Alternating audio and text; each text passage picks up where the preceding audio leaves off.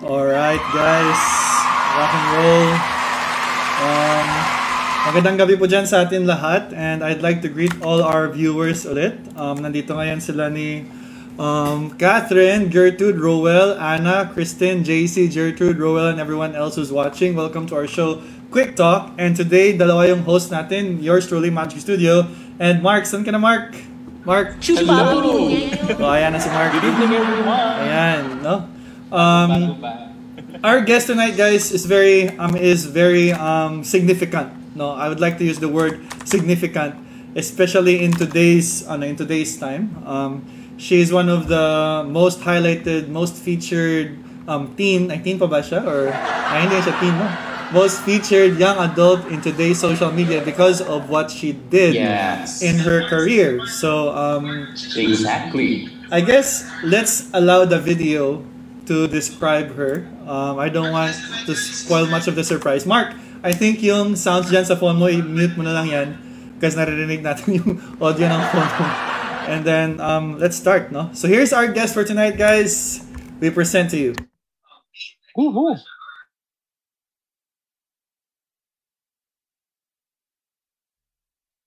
CEO, influencer, the freelancing babe of the Philippines, Darla May has become an inspiration to thousands of Filipino freelancers working from home. Graduating magna cum laude from one of the country's most prestigious universities, she unexpectedly chose the world of freelancing. Ever since, Darla May has been exceptional, not just in academics, but in all leadership and organizational activities. She was recognized as one of the regional finalists for the 10 outstanding students of the Philippines. After graduating from the University of the Philippines, she spent the next two years working in the government and working for corporate companies until she finally decided to shift towards the freelancing career. This sudden change of career path shocked the nation as she challenged the status quo of traditional beliefs. News agencies and influencers rushed to interview her, such as Signal TV, Candy Mag, Esquire, Chinkitan, and 1PH. She soon developed the passion to help her fellow Filipinos and launched her social media boot camp. It has now become her mission to help Filipinos achieve time and financial freedom by being highly paid social media marketers and freelancers. In a short span of time, Darla proved that anything is possible in freelancing and that nobody can dictate what a person with a vision and a dream can achieve. Ladies and gentlemen, we present to you our guest tonight, Darla May.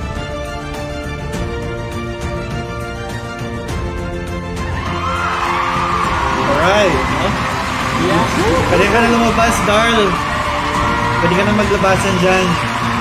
Ayan. Diba? Oh, ready, ready. Si Binibining Darla. How are you feeling, Darl? Okay lang? Tapos na, nakakain ka na ba? Wala pa? Hello, good evening. Hindi pa diet muna. Diet mo na, hala. Grabe.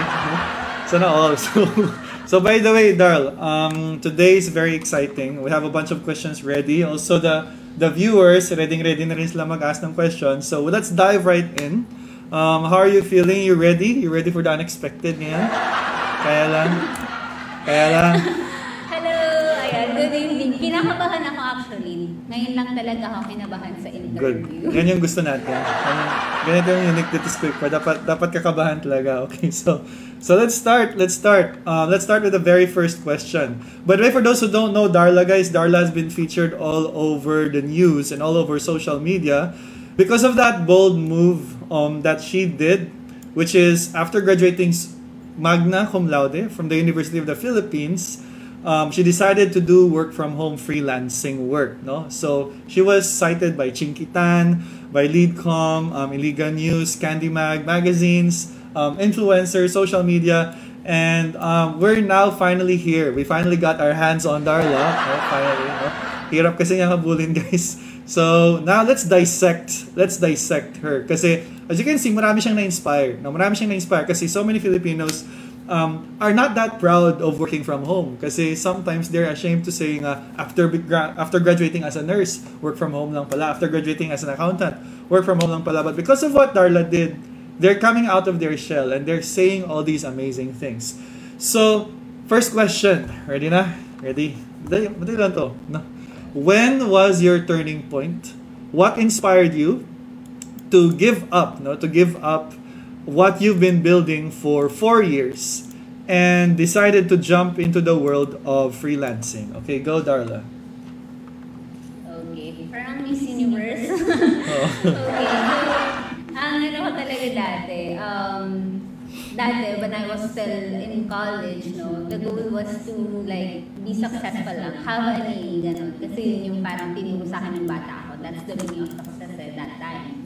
But then, um, siguro no, dumating yung, yung pandemic and then doon ko din na-realize na kung anong ginagawa ko sa office, sa government, is pwede pala siyang gawing online na. And then, hanggang sa na-realize ko na, okay, pwede pala mas malaki yung sahod, ganyan. And then, pero yung pinaka-turning point ko talaga was when I got dislocated, yung yung shoulder ko sa right. It got, Ala. it got dislocated for the fourth time this January. Fourth so, time na-dislocate? December lang. Ha? Na-dislocate fourth time yung shoulder. Fourth time. Fourth time, nalalaglag lang siya bigla. So this was when I realized everything, no? From the importance of insurance, savings, health, and most of all, yung work. Kasi that time, I found myself not worrying anymore about work. Eh. I don't have work that time, pero parang, uh, I, mean, I mean, wala na akong full-time work, pero I have freelancing work nung January. And then kahit nasa ospital ako, I was still earning. And then everything came to me na that time, how freedom comes with freelancing. So yun talaga yung nag-push sa akin. Exactly. So, um, for those watching, I hope hindi na kayo maghintay na ma-dislocate pa yung shoulders niyo, guys. Bago kayo mag-freelance, no? Um, pero I'm... shock ako eh. So, um, so it, it, um, this um, physical um, situation was the one that prompted you to decide to work from home talaga, no? Um, Oo, yun na talaga yung parang turning point. turning point talaga. So if this never happened, yung dislocation, you would probably be still working right now, probably in the government or in some cooperative. Siguro ano, um, hindi lang full-time. Yeah, Pero yeah. was, I, I've been, ano eh, I've been doing freelancing kahit na meron akong two full-time jobs last year. So, ngayon nung na-dislocate lang ako, dun lang na ako eh, full-time na talaga. All right. No? So thank you for that answer. So guys, remember for those who are watching, um, sometimes unexpected things can happen talaga that will lead us towards the the best decisions, no? Um, some might say na, oh, ang, ang pangit na dislocate, but then Darla saw it as an opportunity to seek other opportunities, no? So good job on that. Let's go to the next question, and I hope ready ka dito. So the next question is, how does your love life affect your career? So, oh, importante ito, importante ito kasi marami ngayong, marami ngayong may mga love life, no? At saka naaapektuhan yung, yung buhay nila. So, let's ask Darla, how does your love life affect your career as a freelancer? Siguro, no, as for me, no, I came from an LDR actually. So, I was living in ano, Manila and then he was from General Santos in Mindanao. So, dahil malayo siya, and then, syempre, pag magjowa kayo, di ba, parang gusto niyo lagi magkita, ganyan. So, napakahirap niya. I had to take leave every month. Pa- wala pala akong leave. I have to absent every month and travel. And then, magpi-plane pa ako, and then, ang magasto, no? Pero, but really, no, no, freelancing talaga will pave the way so just you can spend more time with your loved ones. So, pagka yung relation ng career, no, and then yung love life mo, um, parang nung, nung sa freelancing, mas nagkaroon ng chance na maging together kayo. So, yung mga LDR dyan, na hindi po, ano magsasama? Oh, di ba? So, it could be a way. So, so it's amazing, guys. Because if you ha- so if if LDR kayo pala, guys, no, freelancing will give you more time with your loved ones. So to those who are watching na um, um, romantic lovers talaga, baka freelancing is your opportunity to spend more time with them. Because let's be honest, lo- um, having a love life requires time talaga and investment, no, to keep it sustained.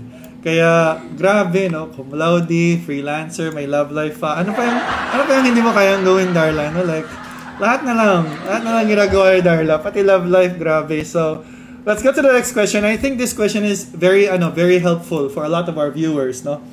Um, by the way, to those who are in the comments, guys, don't worry, no? Um, we're gonna be reading your comments later. Darla will be answering some of your comments as well. Um, let's go to the next question.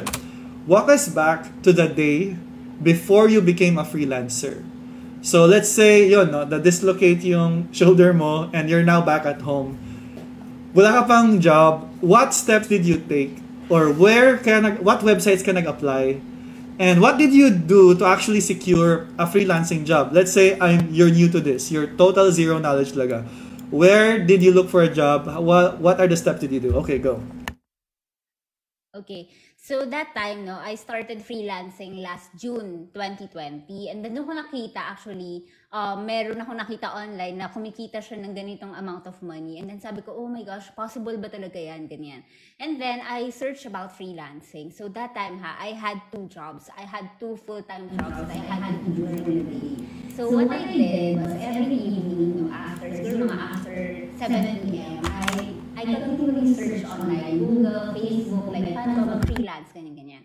And then, um, nung nakapag, nung, nung nalaman ko na na, okay, ganito pala. So, what I did first was really to decide kung ano ba yung pwede kong i-offer. So, ano ba yung alam ko that time? So, dati hindi talaga ako magaling mag-edit, ganyan. So, pero, I had little knowledge about that. But I know na kaya ko mag-improve doon. So, doon ako nag-start. So, yung, graph, yung um, editing, graphic design, And then, marunong din ako mag-social media.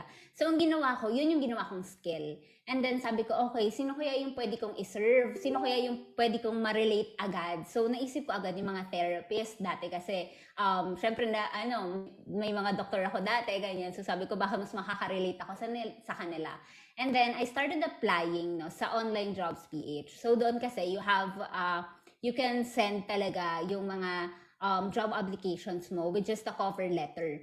So, yun, mag-send ka, nag-send ako every day. And then I also got into Upwork. Pero sa Upwork kasi limited yung connects, di ba? So sabi ko, pag exactly. sabi ko, hala, three connects na to, ganyan. so, pero uh, luckily, no, luckily, after siguro two weeks, no, of applying that time, I was blinded eh, like wala akong, wala talaga akong structured goal eh, no. Um, ang ginawa ko is, um, sa Upwork, meron ako na close na client. And then, doon na nag-start. Na sabi ko, okay, this is possible. So, you can start with that, no? You can start with applying muna online jobs PH. That, that is a very effective platform. All right. So, um, I'm amazed, guys, kasi um, what people see kasi right now is only the good stuff. That you have a job na, that you're, you're successful na. But they didn't see na you actually had two weeks of applying every day You had two weeks of waking up, checking your email to see if may trabaho na. And you had to, to do inventory po of your skills. Ano ba yung skills ko? Ano ba yung ganun, ganun? And then that's the time you actually found a client. So, um, I guess it's true what they say nga, um, it's easy to give up because you see other people becoming so successful and you assume right away nga, ah, kasi may talent siya. Ah, kasi entitled siya sa ganun. But that's not the case with you, Darla, right? No? Um, you, are, you really had to climb your way up there one by one. So to those who are watching, guys, remember it took Darla two weeks to apply. So for those who are watching, how many days did you apply until you finally gave up? No, so to those who are watching in the comments, because ako when I started applying, it took me a week and a half. Then I tried in Upwork. Mahirap din sa Upwork mag-apply kasi daming competition doon. So online jobs page talaga ako nakahanap agad ng job. No, so um, what the point is, there's opportunities everywhere. No, there's always opportunities everywhere. Just know how to look talaga. So we're gonna go to the to the to the part where hinihintay ko talaga guys. Ito na hinihintay ko guys. Um, so we're gonna go do the Facebook comments challenge.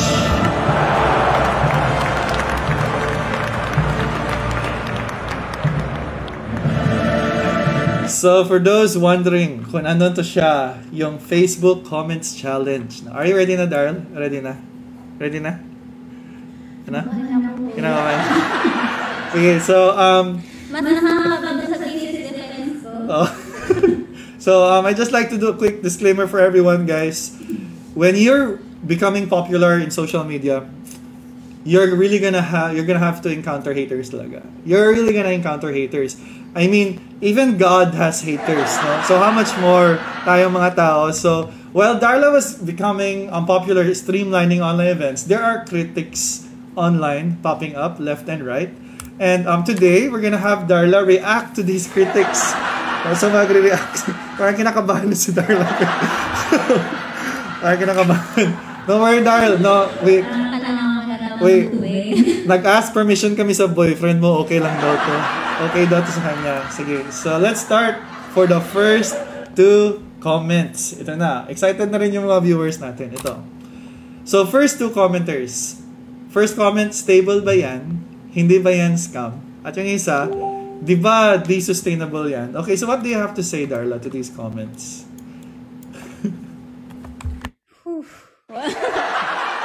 okay, so stable ba yan? Hindi ba yan scam? Or di ba di sustainable yan? So, siguro na uh, one of the common things talaga when we when we hear about freelancing, about shifting to freelancing is that there is no job security, no? This is about job security, yes, stability and sustainability. So it's uh, about security then. Maybe it just depends on our definition of security. Kasi when we compare it when we are still employees, no, pag nawala yung trabaho mo, wala na rin yung income mo. And let's take the case when COVID-19 strike. Security walls were brought down. No more safety net sa mga employed full-time, di ba? Maraming na layoff. Pero Tama. yung freelancing, pag nawala o nag-drop yung client mo, generally, that's only a percentage of your of your whole income. So that's only a part. Not really like zero ka na, ganyan. And mas madaling palitan, di ba, yung isang kliyente kaysa sa isang full-time job. Especially now na merong economic turmoil when the, the market is so competitive, companies are being slow to hire na.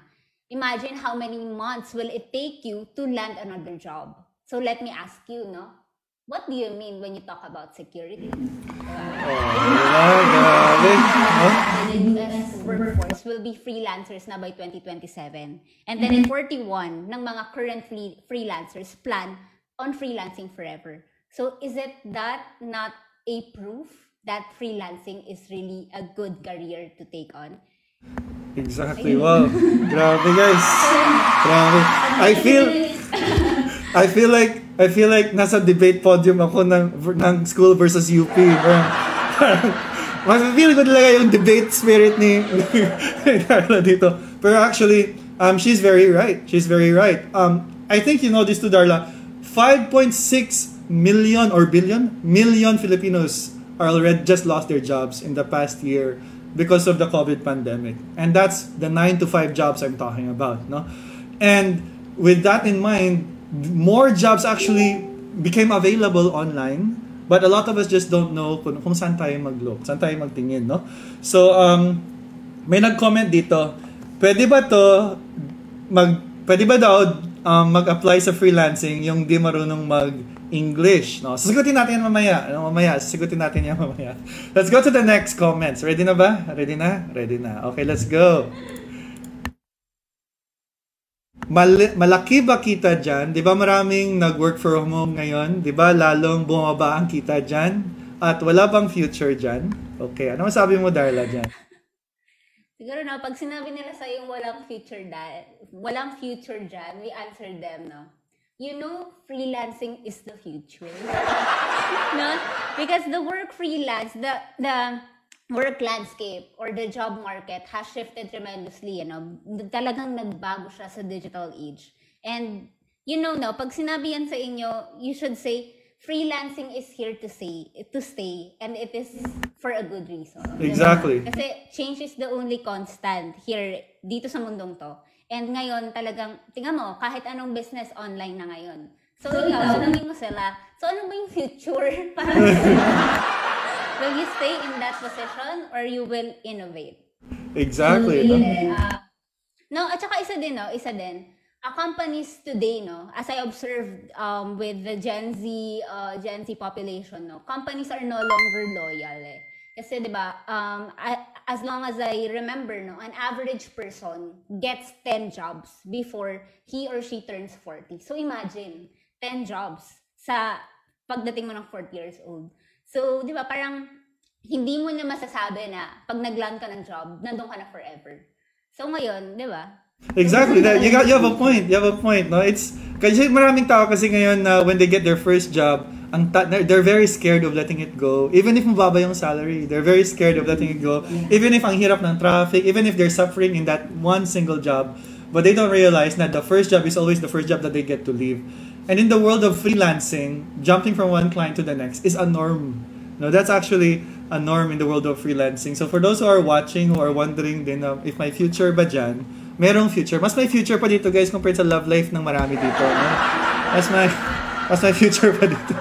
Okay, so let's go to the next question. Ito yung masaya na question. Ito yung masaya. Um, let's see if... Okay, wait. Um, Oh, ito, ito, ito, ito. Ah, ito. Um, so Darla, this is this is no longer a question about logic or rationalism. This is gonna target your uh, your you mismo. So, so ito na. Paano sumali dyan?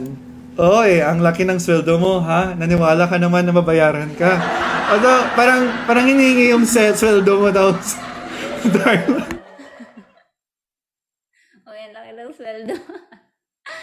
ano ba to? Tungkol ba to sa scam? okay, no? Paano sumali dyan noon? Laki ng sweldo mo, naniwala ka naman na mababayaran ka. okay, so, siguro ano no, this is the common misconception of people, no, about earning big eh. Kasi parang anong nangyayari kapag ka malaki yung kita mo, in, parang binabash ka nila. Ganyan. di ba? Oo, oo, oo.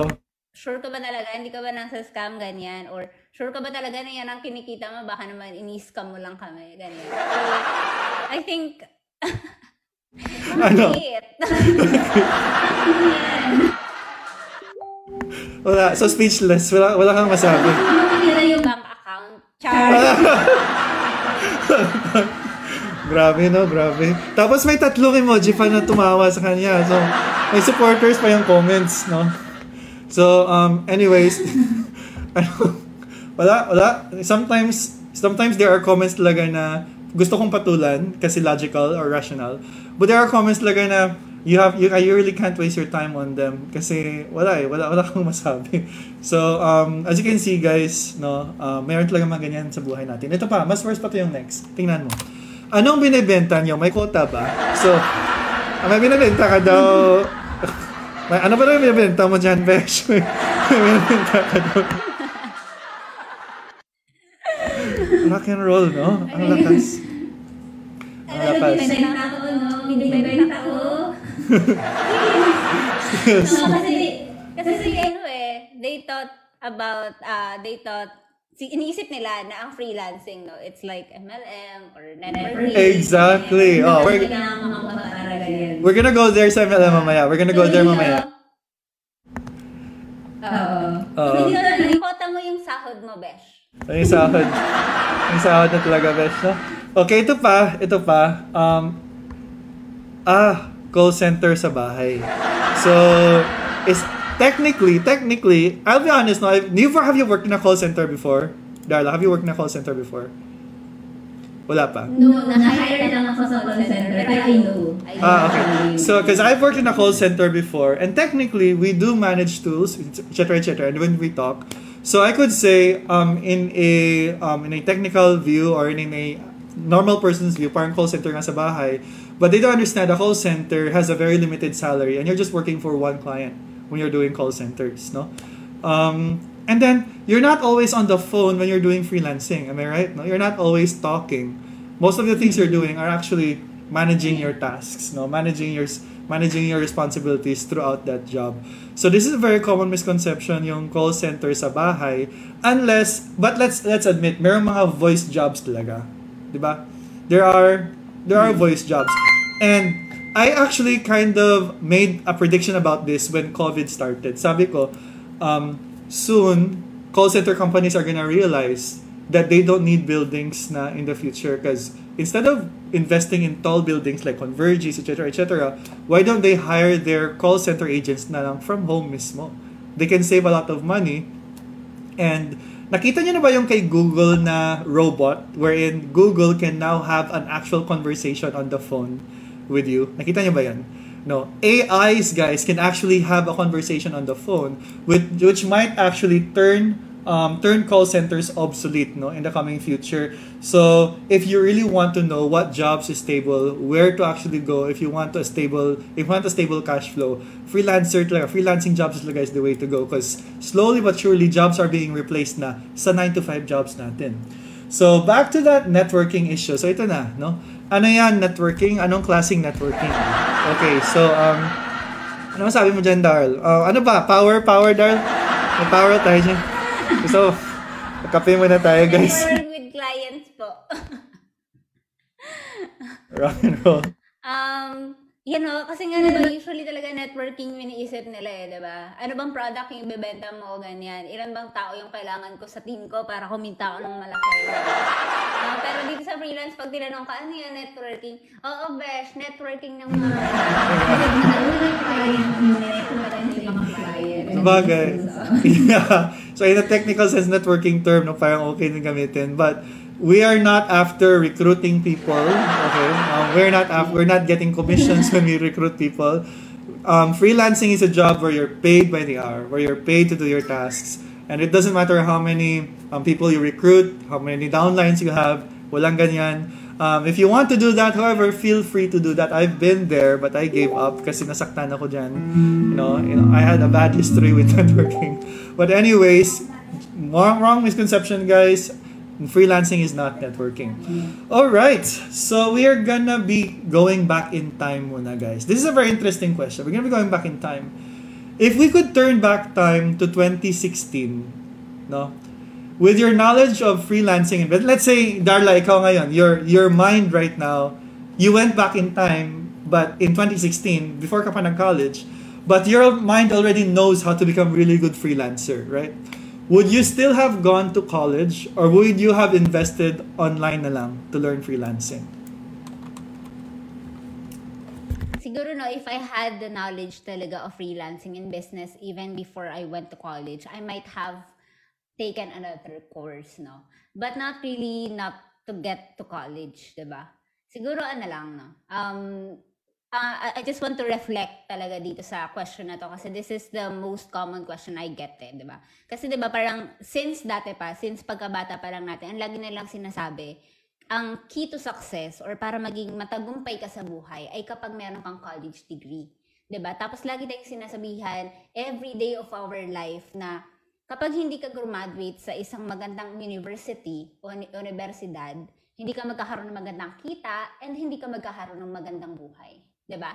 Pero for me, no, uh, I still believe dun sa power ng training, ng formal training, ng education. Siyempre, edukasyon pa rin yan, pahalagahan pa rin natin yan, no? Kasi matututo tayo ng skills, ng experience, and also, makikilala din natin yung mga teachers natin. Of course, teachers play a very big role sa mga buhay natin.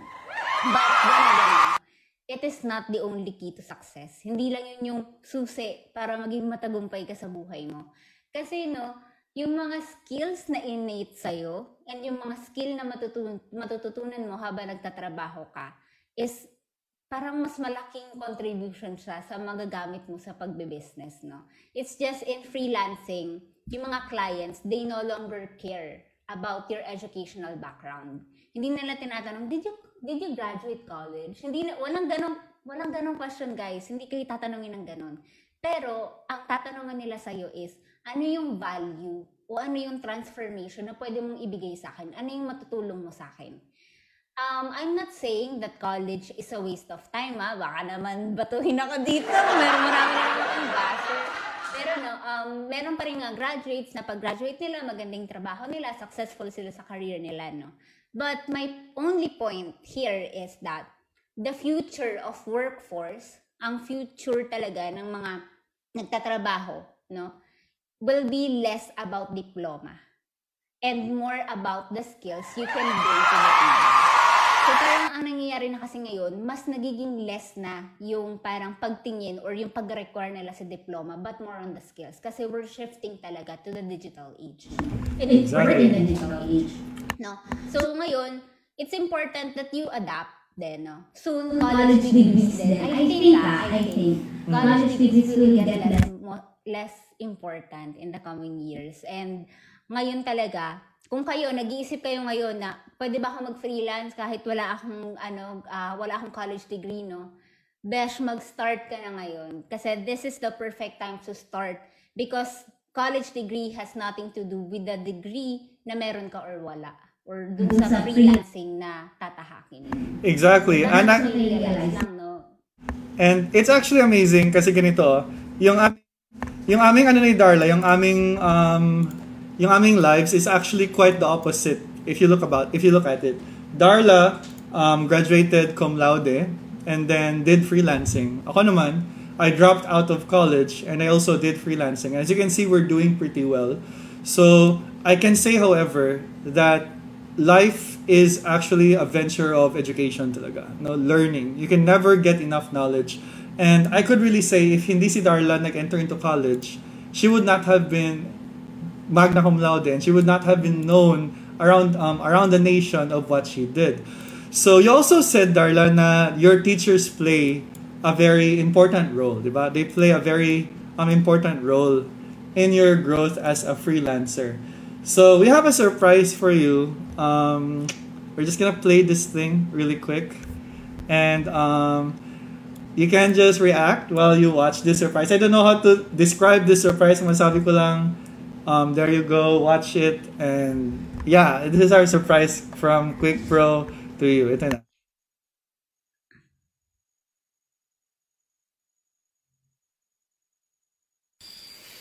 Hello, Darla. Si Ma'am Melds to. You still remember me? Iba na yung hair ko, no? So baka hindi mo na ako makilala.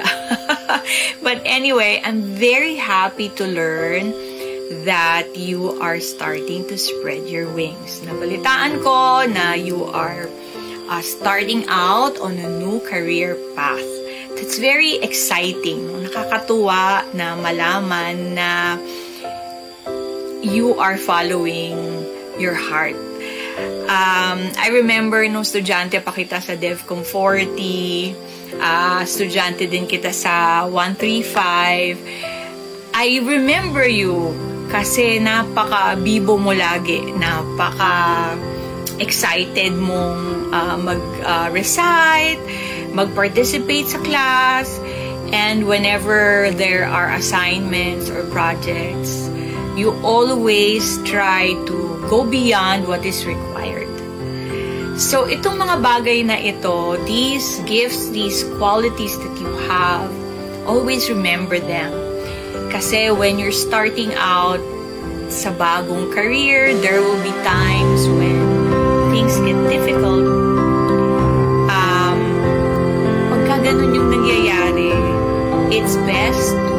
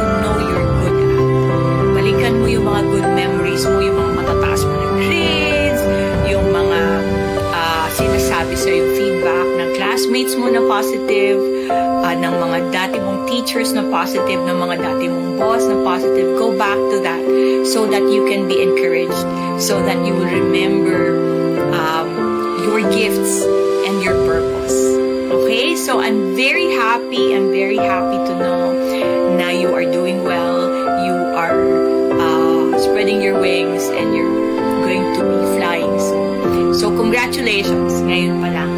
And I'm I'm sending you lots and lots of love and lots of hugs and encouragement.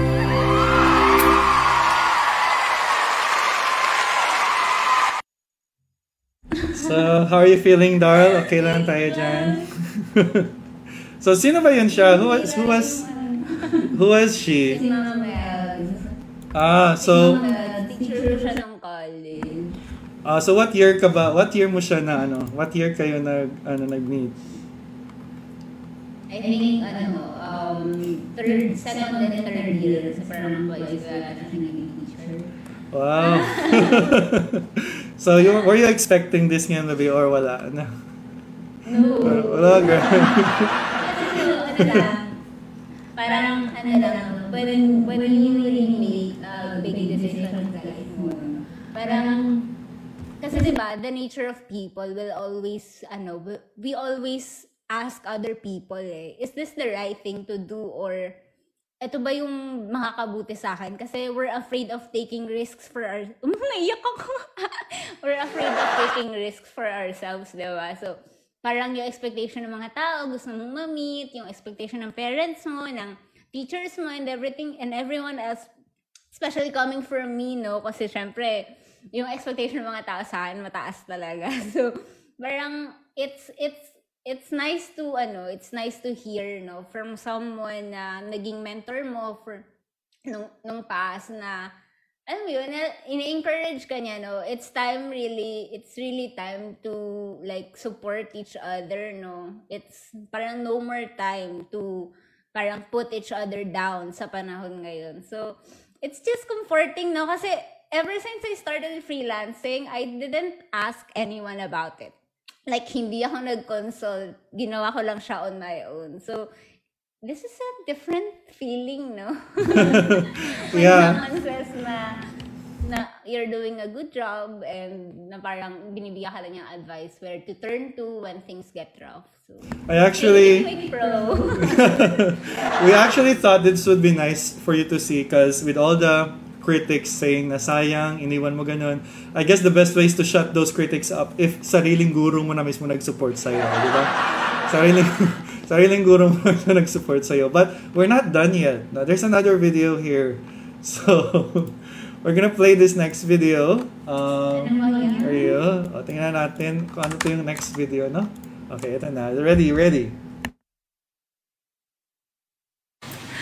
Hello, Darla. Congratulations on your new career path. From then until now, you continue to show us how good you are, not only as a scholar ng bayan para sa bayan, but also as a person and as a professional. I wish you the best in this new journey, and I know that you will be able to inspire other people that in spite or despite of the pandemic, there are choices we can make and we just have to do it. And for sure, we will be successful. So God bless you, Darla. And uh, I hope to see you soon. Alright, so I, I don't know him as well. Sino ba yun, Darl? I want to know sino yun. si ano yun, si Sir Chico, isa yun talaga sa idol ko nung college. Kasi parang, pag sinabi mo sa kanya na, oh, gawin mo to. Tapos alam niya na agad kung paano niya gagawin. So, Ah. nag-start ako sa college, sabi ko, ah, gusto ko rin maging gano'n na kapag sinabi sa akin na, huy, kaya mo yan, tapos ikaw, go ka na lang. So, yun, no, qual- yun, one thing din, no, yung meet na meet mo na tao sa college no will inspire you and will really um ano uh, parang encourage you to be better so kung hindi ko sila na meet I won't be as ano parang who I am right now Wow. it really builds no Exactly. Um, by the way, uh, just so you know, maybe you're wondering how we were able to reach out to them.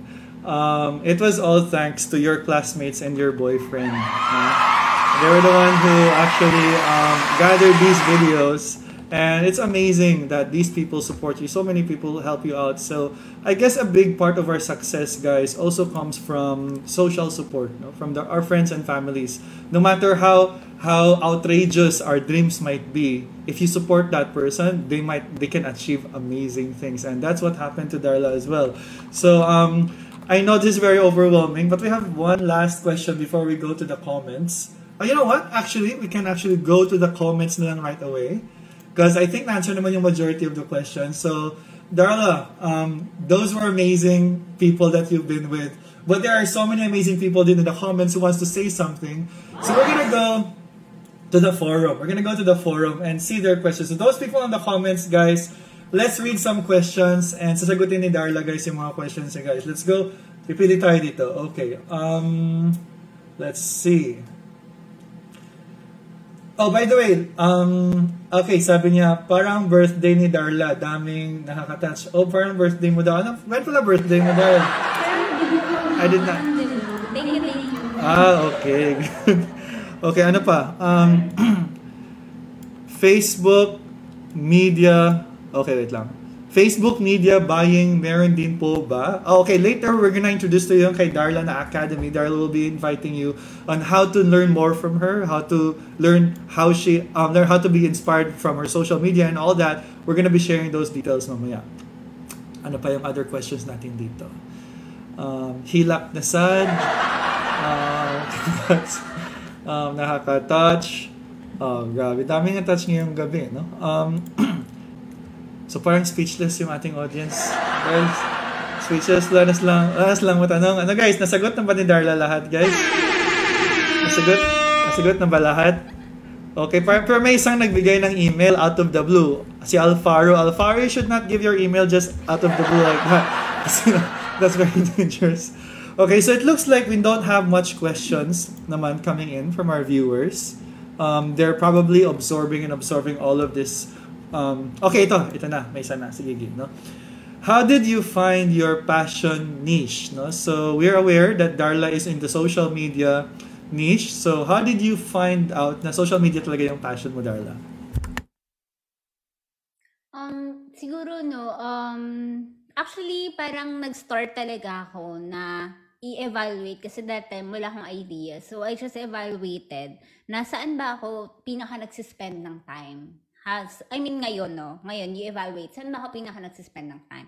And that time, na ano ko, na oh my gosh, ang aking, um, yung, yung time na nagsispend ko on, sa Facebook and sa phone ko is more than half of, parang more than half of the day kasi hanggang madaling araw nag-Facebook ako. And that's when I realized na pwede kong pasokin yung Facebook. And then also, I did actually eh, yung uh, Ikigai, no? So, yung hinanap ko kung ano yung gusto kong gawin, ano yung um, passion ko, ganyan. And then also, ano yung makakatulong sa ibang tao, ganyan, no? So, doon, nakita ko, doon sa tatlong bilog na yun, na nasa gitna, is Yeah. creation of content and teaching. Exactly. For those who don't know, marami dito hindi nila alam ano yung Ikigai. Ano ba yung Can you explain sa kanila yung Ikigai? Yung Ikigai kasi tatlong ano siya, no? Tatlong, ah, tatlo siyang bilog, no? It's a diagram kung saan parang ang ibig sabihin kasi talaga ng Ikigai is a reason for being, no? So, kumbaga, kung nagtatanong ka ng ano bang purpose ko sa buhay or para saan ba ako? Ano ba yung ano ba yung dapat kong gawin sa buhay na ito, no? So, um, you really have to know your ikigai. So, it means that talagang kung ano yung purpose mo sa buhay. So, doon, aalamin mo kung ano yung what you love. Yun yung natandaan ko eh, what you love. Ano yung gusto mong gawin? Ano yung pag ginagawa mo, you put on a smile on your face, you feel inspired, na-excite Exactly. bumangon, yan. So, ilista mo doon. And then Oo. the another circle here is um I think what the world needs, no. So you evaluate sa mga nangyayari ba sa panahon ngayon. Ano ba yung kailangan ng bansa? Ano bang kailangan ng mga businesses? Ano ba yung kailangan ng ng taong malapit sa akin, no? You start with the the people na malapit sa iyo, anong kailangan ng mommy ko, anong kailangan ng kapatid ko, ng kaibigan ko. You start with that and then list that down. And then the other circle is actually what you're good at. So, saan ka magaling? So, di ba, pwede mong ilagay doon kung ano yung naging trabaho mo dati or ano yung naging, um, yung talent mo talaga as a person. And then, pag nakita, pag nalista mo na lahat, look at The what sweet was spot. on. Ano yung parang nag-a-appear. Yeah, yung Yeah. sweet spot sa gitna. Exactly. So, that's your ikigai, no? And then, Alright. doon, doon naman, ano, no? Kasi, it's a combination of everything. So, I'm sure na magiging masaya ka doon. Okay, I'm gonna I'm gonna cut you I'm gonna cut you there because ang daming questions. So I think what we're gonna do, Darl, we're gonna answer these questions with summarized answers as much as we can. Kasi they're so excited to ask their questions. Ang dami, no? Um, so I didn't expect na ganito pala kasi kanina they're so quiet. So ganito na pala ang dami na nila. so ikaw, let's start. Ito, another question. Uh, ano yung unang project or work mo as a freelancer? Okay, I'll be honest dito, no? So, that time, kasi, um, hindi, parang ang ino-offer ko talaga social media management. But then, after the call, na, na, na-close ko si client. And then, biglang nagbago, biglang sabi niya, kailangan niya na ng website. And then, I had no idea about website and kailangan na mabilis na turnaround time. So, ang ginawa ko, um, kail- dahil kailangan niya ng social media management, I provided that. And then I outsourced one. So it's a combination of website, uh, website building and also social media management. So you address the need. Yeah, yeah. You adjust the no. Hindi mo sila pwedeng, hindi mo sila sasabihan ng no, I can't do that. No, you find a way on how to make it happen. And sometimes the client don't actually know what tasks needs to be done to solve their problems, and it's our Yeah. job to research the solution. Okay, here's another question. During your first time, first time, hindi ka pa nakatry ng freelancing, what powerful words did you put sa cover letter mo or sa resume to actually get you to be um to get the job, no? Sa, sa ano ba yan? Sa full-time job? Sa freelancing. freelance? Freelancing. I didn't use my resume. Ah, then hindi ako resume. nagsasubmit. Yeah, hindi Ah. ako nagsasubmit ng CV ko or ng resume ko. Although hindi ko matandaan sa Upwork kung meron. Ah, ko you sa used lang yung system mismo ng Upwork or Online Jobs PH for your resume. Yeah, yeah, yeah. I don't, I didn't use, no? So, it's a proof, guys, na it has nothing to do with the With college, degree exactly. I, The same din sa akin. Wala akong pinakitang diploma or certificate or job experience as well. And when I got the job as a freelancer, no? Next, um, um, just, oh, sige, um, ang dami, no? Hanap, let's look for a question na beneficial for all. Um, ito, um, paano po ba ang freelancing? Is it a business or what? Is it a business? No. Uh, ito usual usual question to, no? Is it a business or what, no? Siguro, um, most freelancers, no, they don't really um, say it as a, as a, as a business. Kasi, di ba, marami rin na parang sinasabi nila freelancer sila, pero nag-work from home lang naman sila. They are still um, paid by the hour. So, that's not how freelancing works talaga. So, freelancing works is um, more of a business kasi you will have all the responsibilities of a business owner. Uh, closing the client, getting clients, Exactly. And dito, limited time lang siya. So that's how freelancing works eh. You, you, you decide kung anong service, hanggang kailan, magkano, and then you close the client. So Exactly, because you're not like- technically employed, di ba? You're selling your services. Yeah, yeah, you're not employed at all. You're a service provider. Kumbaga, um, para kang ina-outsource na service. So, hindi ka nila hawak at all. So, Exactly. you're Hindi ka nila hawak. so that's that's very important for all of you watching. When you're doing freelancing, business mindset kayo guys. No, business mindset kayo.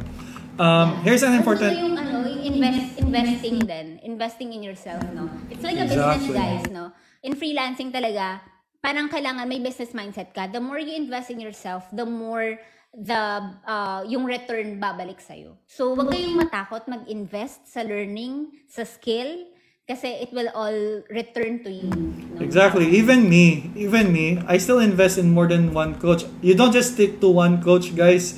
You invest to this coach, this mentor, to this academy, this academy, never ending. Because if you just invest to one mentor, you'll only get his or her side of coaching, no? And that's very true. The knowledge of, the investment in knowledge is the best investment talaga. Kasi kahit mawala man to lahat, wala to lahat sa atin, if you have the knowledge, you can, you can bring it all back, literally. Um, ito pa, another question. yung lagi kong pinupunto eh, na parang sabi nila, wala daw silang, parang, ano yan, wala, wala ka namang kailangang gamit, wala kang investment, ganyan, no? So sabi ko, yung, yung learning na nasa isip, yung nasa utak mo, or yung talino mo, yung, yung galing mo, it's, kahit saan ka dalhin sa mundong to, no? Kahit makidnap ka pa, tapos i-drop ka sa kung saang bansa, Exactly. you can still survive. So, Tama, no? Um, here's another question. Um, okay, ang daming sarap na question. Sige, ito. Um, how... Okay, for this question, I'll, I'll probably help in answering this. Pero ikaw muna. How do you attract clients? How do you attract clients? Pag sinagot yan kanina, no? Nag-apply? Ano, um, I've been, actually, no, it's a short time na nag-freelance ako. If you see, no, I've been in a uh, full-time freelancing career, four months pa lang. Four months nga ba? January, February, March, April, May. No? So, it's a short time. But dun sa short time na yun, ang dami kong investment, guys. So, that's what made the the journey short, no? Wala nang guesswork. I just uh, I just applied ko ano yung natutunan ko sa coaches ko. That's the importance of having a mentor or a coach.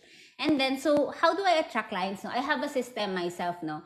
So sa akin talaga long term kasi yung yung tinitignan kong goal. So what I do is that I work on my brand. I work on establishing myself, establishing my name. So right now ngayon um nag-attract ako ng clients through my content and also through the good work I I give to my clients kasi they they will refer me eh, soon, 'di ba? So sa akin, different approach eh. Kasi it's a long term, no? But I think Coach Madge has uh, an answer, no? Kung paano ka Yeah. makaka-attract ng client agad-agad. I love that when you said about branding because when I saw your Insta your Instagram, um, you have followers, you have you have foreigners na following you a lot, and they have business established na talaga, and they're commenting on your ano, Instagram, and that's very inspiring, guys. Na um, Instagram is it's more than just a beauty vanity tool. It's actually can be used to improve your brand because I believe no in the future your social media will have a big role in job hiring um, a very big role talaga. And, uh, actually, nakikita na to sa mga movies like sa Netflix, mga Black Mirror, yung social media, it's actually becoming very um, significant na ngayon. No? Um, as for me, and the fastest way to get clients talaga is to outsource company emails no, as much as you can. Go to these websites, go to these YouTube influencers. Um, best best clients ko talaga when I hunt talaga are influencers, especially when you go to YouTube. Um, there's a whole tutorial for that, but technically ganito. Research up to 30 companies, influencers. Go to Instagram, search up to 30 of these big names, get their emails, and then look what's missing in their in their platform. You can see na yung social media nila kinda needs some work, yung video editors nila kinda need some work, and then create a cover letter that addresses these needs and send it to all these 30 um, leads na nakuha mo online. And then masya ka lang guys, no? Within 3 days or 4 days, you're gonna get you're gonna start getting interviews. But style din yan namin dyan, no? Again, the more mentors you learn, the more strategies you get to you get to apply. Okay, ito pa. Um, I guess two more questions, no? Two more Also, yung ano questions. din pala, coach, no? Para mabilis ka rin makakuha ng client, no? It's important you optimize your profile, no? Um, Exactly. yung gawin mo sa Facebook mo, palitan mo yung cover photo mo, ilagay mo doon kung ano yung service na provide mo, tanggalin mo yung mga mga judgment post. And then sa Instagram mo, yung bio mo, ilagay mo doon kung sino yung tinutulungan mo and yung service mo. So that's one way also of getting clients, no? Without searching for them. They will find you. Exactly. The clients will also not be attracted to you if you're ranting about your love life on social media. They're they're gonna they're gonna get turned off guys. So make it professional, no? Make it premium yung yung social media nyo. Okay, um let's get one or two more questions. Ito, ito. Um So may nagawa na po ba kayong na work film service relevant sa college course niyo? Okay, interesting question. Um, may mga nagawa na po ba kayo ng mga work or freelance service na relevant sa college course niyo? Okay, no. Ano lang din, no? Just to explain what DevCom is, no? Development Communication is yung course ko, guys. So, hindi siya ganun kakilala because ang mas kilala is yung mass communication. But development communication talaga, kumbaga kung iisipin namin is parang communication with the heart siya, no? parang serving with the heart talaga siya. So, um, dito sa freelancing, no, actually, na-apply ko naman siya kasi yung skills na na-develop ko nung college, like writing, um, communicating, no? How do you communicate with the client? And also content creation, designing, ayan, no? So those are the things na hindi naman talaga directly tinuro ng college, but you you get to learn no through the years na nagka-college na nag na nagpupunta ka sa school na pumapasok ng school. So, yeah, I think that's uh those Yeah. are some of the things na Because you would never have known about you would never have known about graphics or etc. if hindi yan na-mention sa college. No? There is a lot of things mentioned in college that give that opens your mind to so many possibilities out there. So um, we're gonna get one more question. One more question from Alanis. Um, what about sa interview, ma'am? Dar, any tips? Because I guess getting scared or um, mind blocked in an interview is common. So what tips can you give to those who are about to have their interviews? Yeah. Uh, yun lang din, no? we have to be clear, no? the difference between the interview of being hired and the interview of actually proposing to a client. It's different, guys. Yung ini-interview ka para i-hire ka and yung pag-interview sa'yo na ikaw ang nag-offer ng service sa kliyente. Magkaiba yun. Kasi kapag ini-interview ka, of course, yung communication or yung pag-interview is siya yung nagli-lead, 'di ba? Anong pangalan mo, ano experience mo, ano ano bang skills mo, ganyan, gaano ka kabilis magtrabaho. Yan, siya yung nagtatanong yan. But here in freelancing, when you provide service to the client, you actually take charge. Ikaw ang ikaw ang magli-lead, ikaw ang parang kumbaga ikaw ang boss, 'di ba? So, one tip no, when uh, really closing a client or interviewing a client during a call is first focus on the client, not about you. It's not about you guys, no. You don't you don't tell the client that I I am good at here, I am good in here, ganyan. I am good at design, I am good at ganyan. Kasi they don't care about what you're good at. They just care about the value. Ano ba yung matutulong mo sa business sa business ko? Ano ba yung um, makukuha ko sa iyo, 'di ba? Yun yung care, yun yung yun yung importante sa kanila. So, in the call guys, you always know, you always ask questions about their business. No? Paano mo ba ginagawa yung business mo right now? How are you, how are you getting leads? How are you closing sales, 'di ba? And then now you go to the pain points, no? Now na ganyan ka nakakuha ng leads, no? Ano naman yung mga bagay na nahihirapan ka? And then after that, you you go into the dreams naman, 'di ba? After the pain, you go into the dream. Ngayon na nahihirapan ka, ano ba yung gusto mo talagang marating in one year, in five years, no? And then you will know, no? Ano ba yung gusto talaga nitong kliyenteng to? Ano ba yung kailangan niya? You will uncover kung ano yung pinaka-need niya. And then there, you will Offer propose your solution. solution. Which is your service. And, and in that Exactly. way, there is no way that the client will say no because you've got the answer to their problem. Grabe guys, I'm blown away by I'm blown away by the answer. No, you you basically don't give a client the client a reason to reject you. No, the, you're you're closing and then you you let the client close the deal themselves by just listening listening to your answer. So again, guys, when you're doing an interview, if you recap what Darla just said, um, it's about the value you can give talaga. It's all about the value you can give. Instead of asking, how much ba yung sahod ko? No, don't ask that. Instead, ask them, what system are they using? How can you be of help? Instead of using this, you can suggest this instead to make their jobs easier. No? So thank you very much, Darla, for those answers. I guess they've learned so much. No? Salamat talaga, Dar. So before the end, before we end our event tonight, it's so sad, no? Kasi ma- matatapos na tayo, guys, no? Oh my gosh, no? So don't worry, no? Don't worry. We have a surprise for Darla again. So first of all, Darla will be receiving a certificate for Quick Talk. Imagine, Darla, ha? Only two big people have ever received this certi- certificate. It was Jan Ocampo and Chinky Tan, and now you. No? So that's amazing.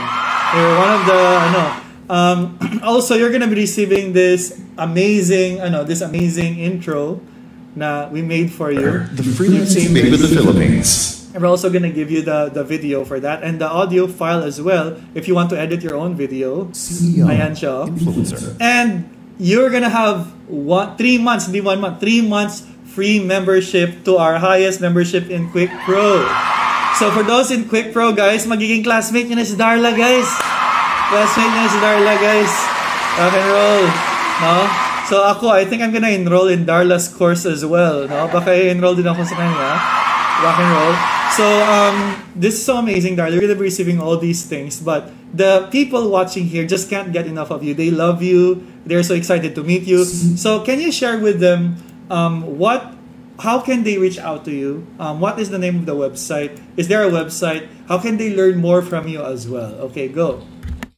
Okay, so hi guys. Again, no, I'm Darla, the freelancing babe of the Philippines. No, so um, right now you can reach me on my Facebook uh, Facebook account Norna May, and kaso lang kaso lang guys puno na yung uh, friends ko, so follow na lang, and uh, through my um, page, no, that's freelancing babe. And also, meron din akong LinkedIn. You can search for me there. But right now, guys, I, kasi nga, di ba, I love helping people. So, I set aside time, no? I didn't get clients for this month just to open the SMM bootcamp for you guys. So, I really focused on that kasi gusto ko talaga makatulong. And, uh, How can they- SMM bootcamp, Oh, okay, go. Sorry, sorry. I was gonna say how can they go to your SMM bootcamp? Okay, continue. Sorry. yeah. So, sa SMM Bootcamp, guys, uh, yung website ko is Darla. Medyo mahaba, guys. Pero, uh, can you comment na lang, Mark, no? darlathefreelancingbabe.com slash enroll. Yun. So, that's uh, the SMM Bootcamp. So, uh, just short lang, no? Dito sa SMM Bootcamp, ang ituturo sa inyo is yung skill and marketing uh, on how you can have your own SMM business. So, this is an online course that gives you the exact proven steps you need to establish your credibility, become more visible, and attract your ideal clients. So, itong course na to, guys, I'm not encouraging people who are um, uh, who are looking for get rich uh, quick na mga bagay-bagay sa mundo because um, the the the method that I will teach you is for the long term guys. Um, talagang tuturo ko from the very start how you will start until you close a client, how you onboard and offboard the client, no? So the whole journey of being a freelance, a social media manager will be there. But and then you will also have a four-hour coaching with me, no? So you can ask questions inside. Four hours yan, guys. Four hours. Coaching with Darla. Wow, so amazing. This is amazing content. So you know what? What's really inspiring here? Because even Darla doesn't really need to do this boot camp. Um, this is not something that she has to do. This is just something that she wants to do out of passion. So for those who are about to start your own business, it's very important to have an advocacy. Do you agree, Darla? No? It's very important Yeah. to have some sort of service to the people around you. And with that in mind also, no, um, you can, nandyan na yung link ng kay Darla na enrollment. We're gonna be splashing Wait this lang, link. parang ano guys, yung iba. Alala. yung ano, yung slash enroll. Enroll. Mark Slash enroll. No, bakit? old na rin yan eh. Okay, it, it's VIP Kasi nagkaroon na ka ng first batch. Oo. Ah, okay. in- in-improve ko siya na pang long term na yung business, ah, business parang business na na concept. Very good. So, I actually typed it here. Um, darlathefreelancingbabe.com slash enroll. Um, ayan, ayan. No, bas na yung Yeah, link. yeah, yeah. Very good. No? So, um, as well, for those who are watching, guys, this is a good opportunity for everyone. Darla is also enrolling everyone in her course. And we're also going to be splashing as well as a gift from QuickPro to everyone as well. If you want to be classmates with Darla and learn from her at the same time, not only enroll from her, but enroll from QuickPro as well. We're going to be giving away a 6,000 cut off um, from our membership. So instead of 15,000 pesos na enrollment, it's dropping down to only 9,999 for your whole year membership in Quick Pro. No? So Mark will also comment down the link on the comment section. And guys, this is it. Darla, do you have any final words? We're gonna be splashing, guys, the enrollment link ni Darla and ng Quick Pro to all of you on your emails, on your messenger. But before we go, Darla, do you have any final words, parting words to everyone here nandito ngayon?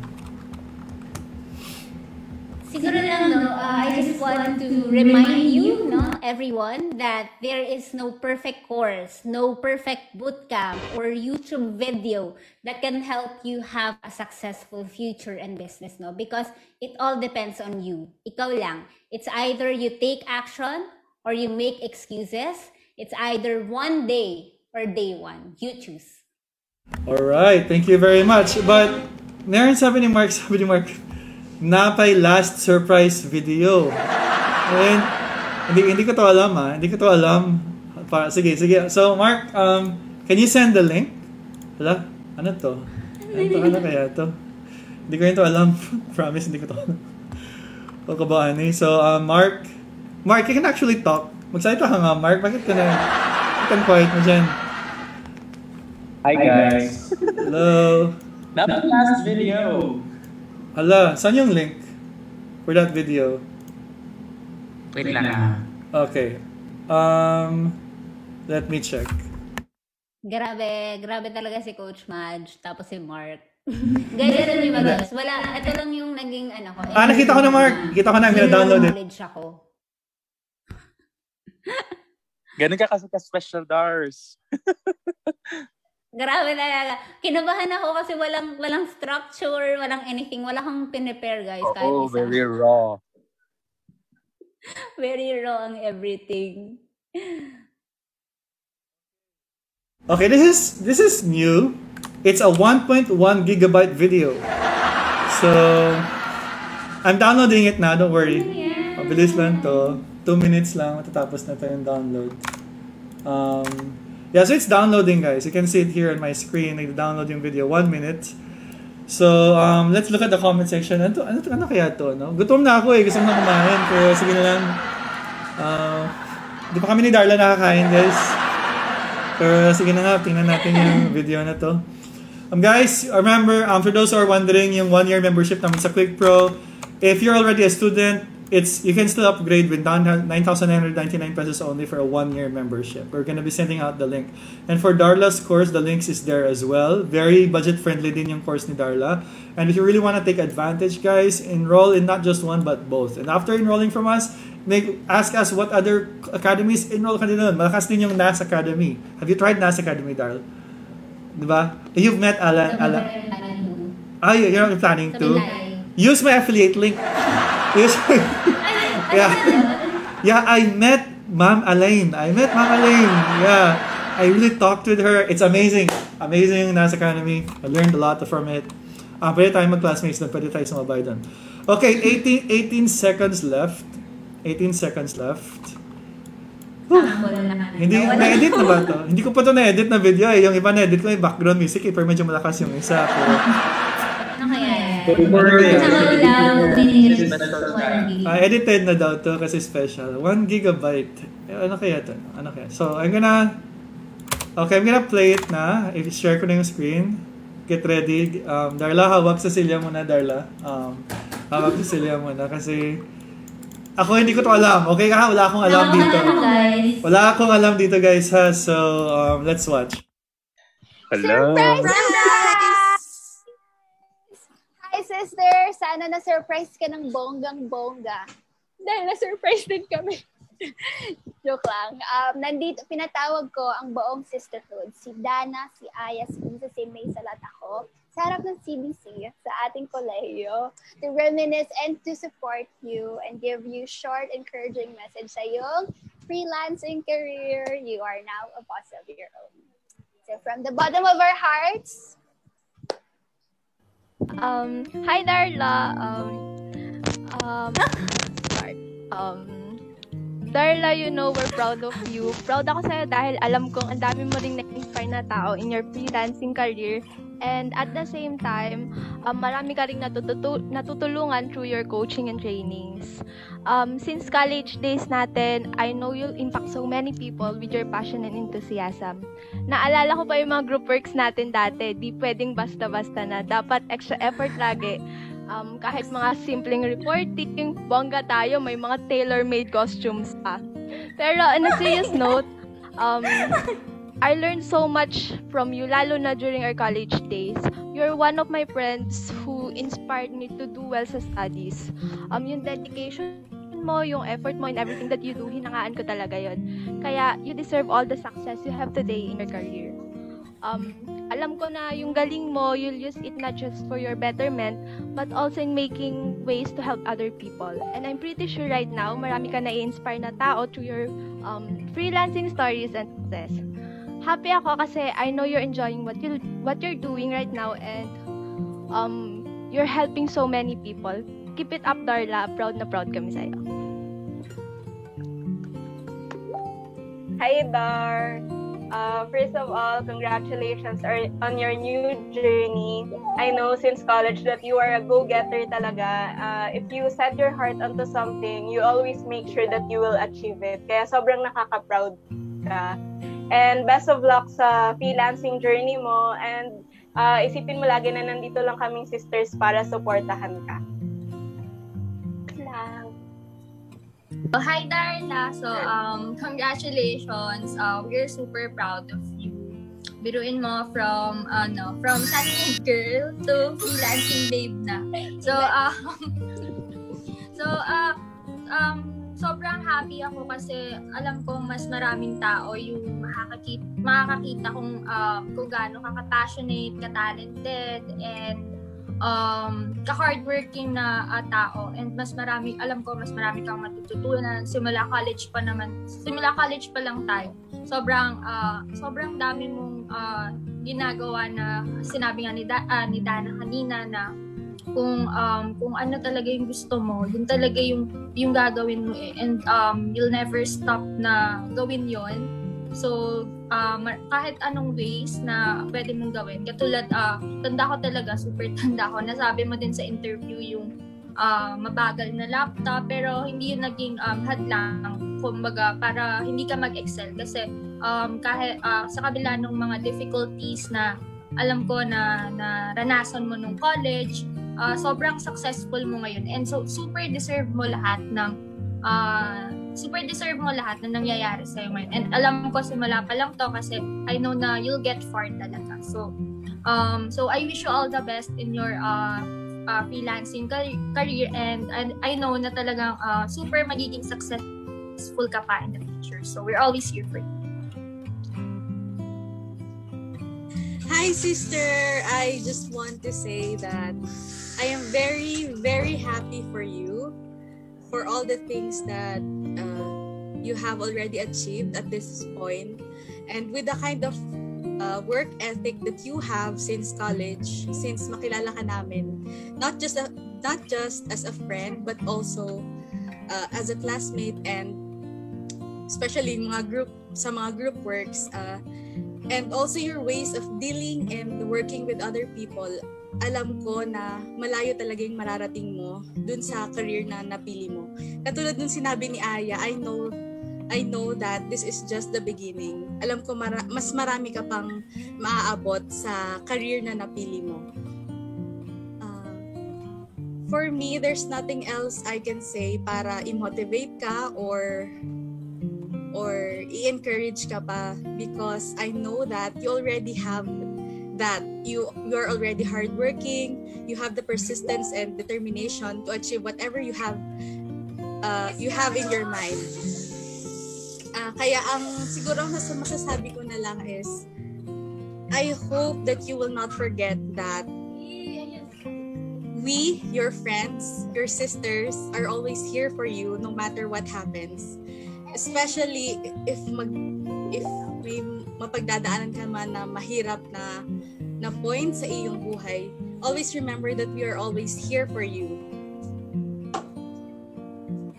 so yon sister i i hope that you will always be reminded that we are all here for you to support you to encourage you to motivate you and kung ano man yung kailangan mo do not hesitate to uh, to approach us and tell us kung ano man yung pwede naming maitulong. I'm always hoping for uh, for your success and I'm always praying for you, sister. Wala na, wala na ako madadagdag. Paano ba? Paano ba ako? Hindi, joke lang. Um, hi, sister. Uh, narinig mo naman um, lahat ng sinabi nila. So, copy-paste na lang ako.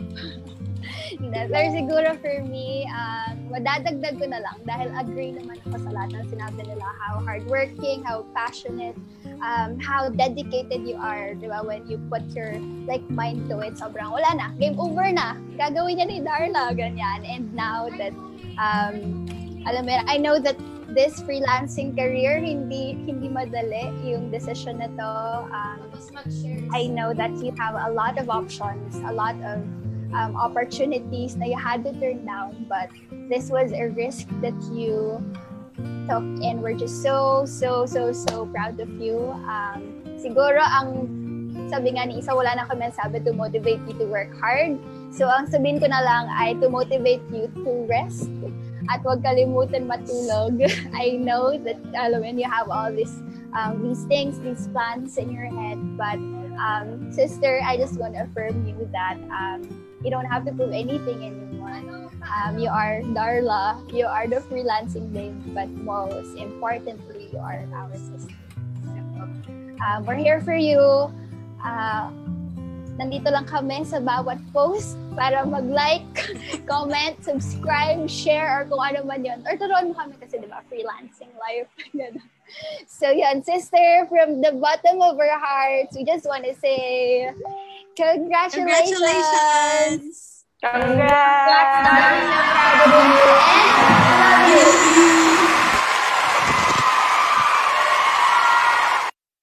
Wow, grabe. Grabe. Hindi ko, hindi ko ready.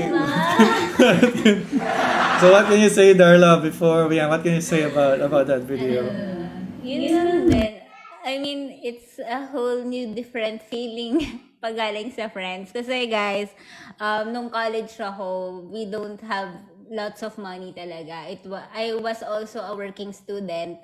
Um, nagtututor ako, tapos naging teacher din ako, and then nag naging student assistant din ako all at the same time during college. So, alam mo, iba yung feeling na yung mga taong kasama mo. Yan, sina Isa, sina Aya, sina Maisel, Angel. Yan yung mga inutangan ko, guys, nung college. Wow, it's, it's Wala very inspiring. winner.